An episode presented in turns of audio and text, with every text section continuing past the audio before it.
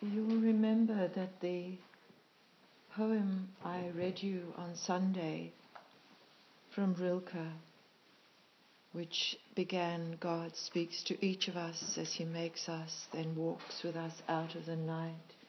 These are words we dimly hear. Go to the limits of your longing. I feel that Dr. G's piece of music takes us to the limits of our longing. He's an Australian Aboriginal brother who left his body just a few, very few months ago. And that's a most exceptional piece of music. And I'll write his name because at the moment we're not supposed to speak his name. So I'll write his name on the board so that you can find that piece of music. And that actual track is called Bapa, B A P A. And it's, we owe him we owe him a great understanding of what sweetness can arise even in the face of terrible suffering. Such purity of soul.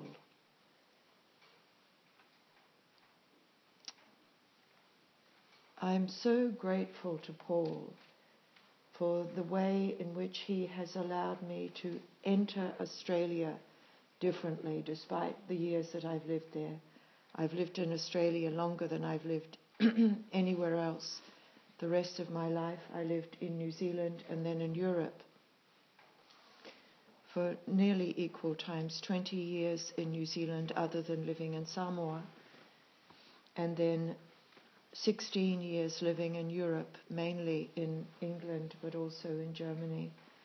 And um, in the middle of that, I lived for a short time in Israel that's been very much part of my um, formation as a into being, into spiritual teacher. But although I lived in Australia and my children are very Australian, have no thought much for anywhere else except as a matter of interest, but not as a matter of belonging.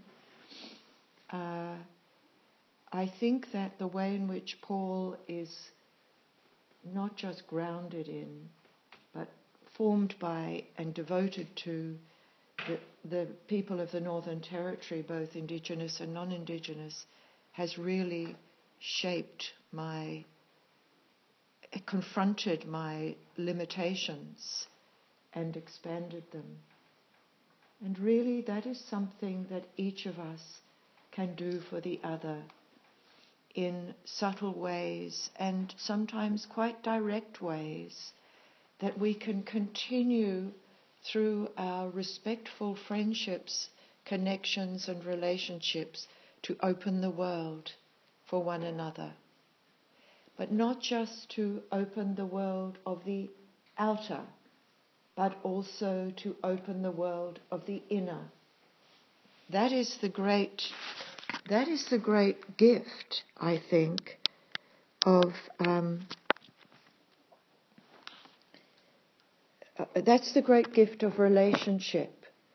But it's also, and it's sometimes more difficult to remember this, it's the great gift of our developing relationship with ourselves, our deepening and honoring and respecting and healing relationship with ourselves, that it allows us to confront our limitations and our prejudices, to greet them compassionately, and then also move beyond them, but taking with us the lessons they have given us.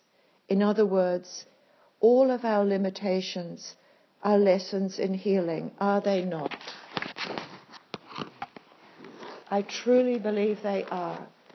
That our obstacles, our so called negativities, they're all teaching us something about what we are longing for, but perhaps too afraid to reach towards.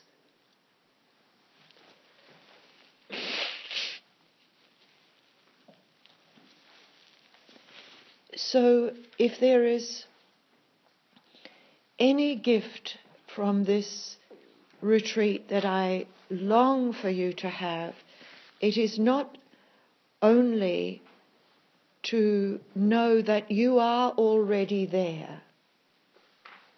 You are already there. You already have what you need. It's only a question of unfolding and discovering. But it's also a, a retreat, a contemplative retreat, is also about a, a, a, time that offers you quite exceptional opportunities to surrender some of your defenses, while in fact keeping yourself safer than before. I love that paradox that you can surrender some of your defenses because you no longer need them. So when I ask you to think about more of and less of, what I'm actually asking of you is that you would have more of what supports you and brings you peace of mind and clarity and unification within yourself.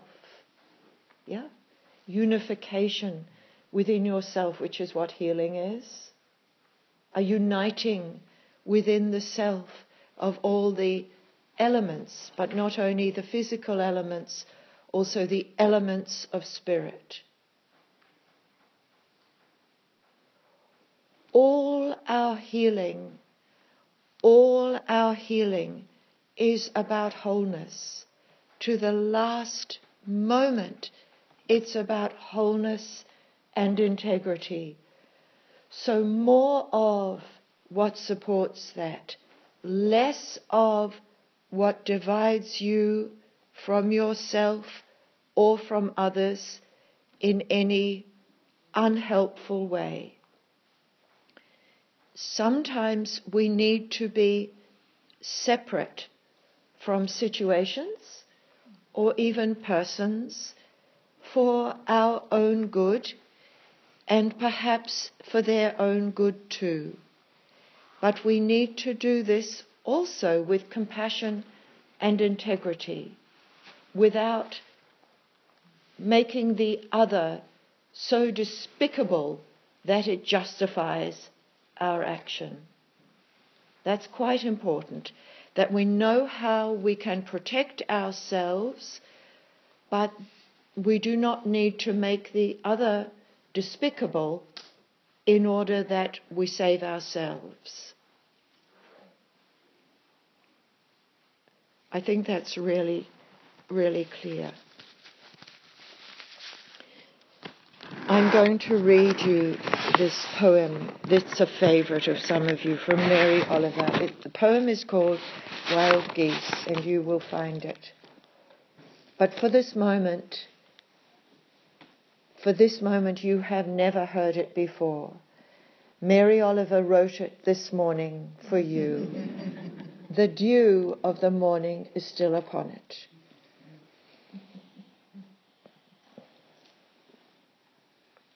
You do not have to be good. You do not have to walk on your knees for a hundred miles through the desert repenting. You only have to let the soft animal of your body love what it loves. Tell me about despair, yours, and I will tell you mine. Meanwhile, the world goes on. Meanwhile, the sun and the clear pebbles of the rain are moving across the landscapes, over the prairies and the deep trees, the mountains, the rivers. Meanwhile, the tui, high in the clean blue air, are heading home again.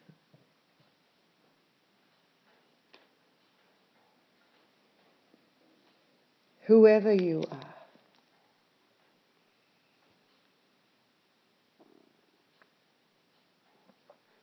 No matter how lonely.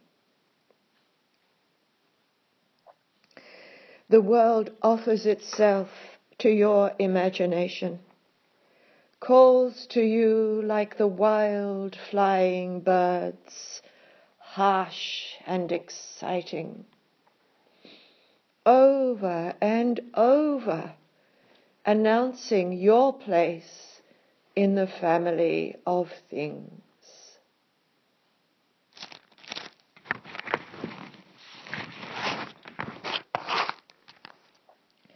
We'll just take a few moments.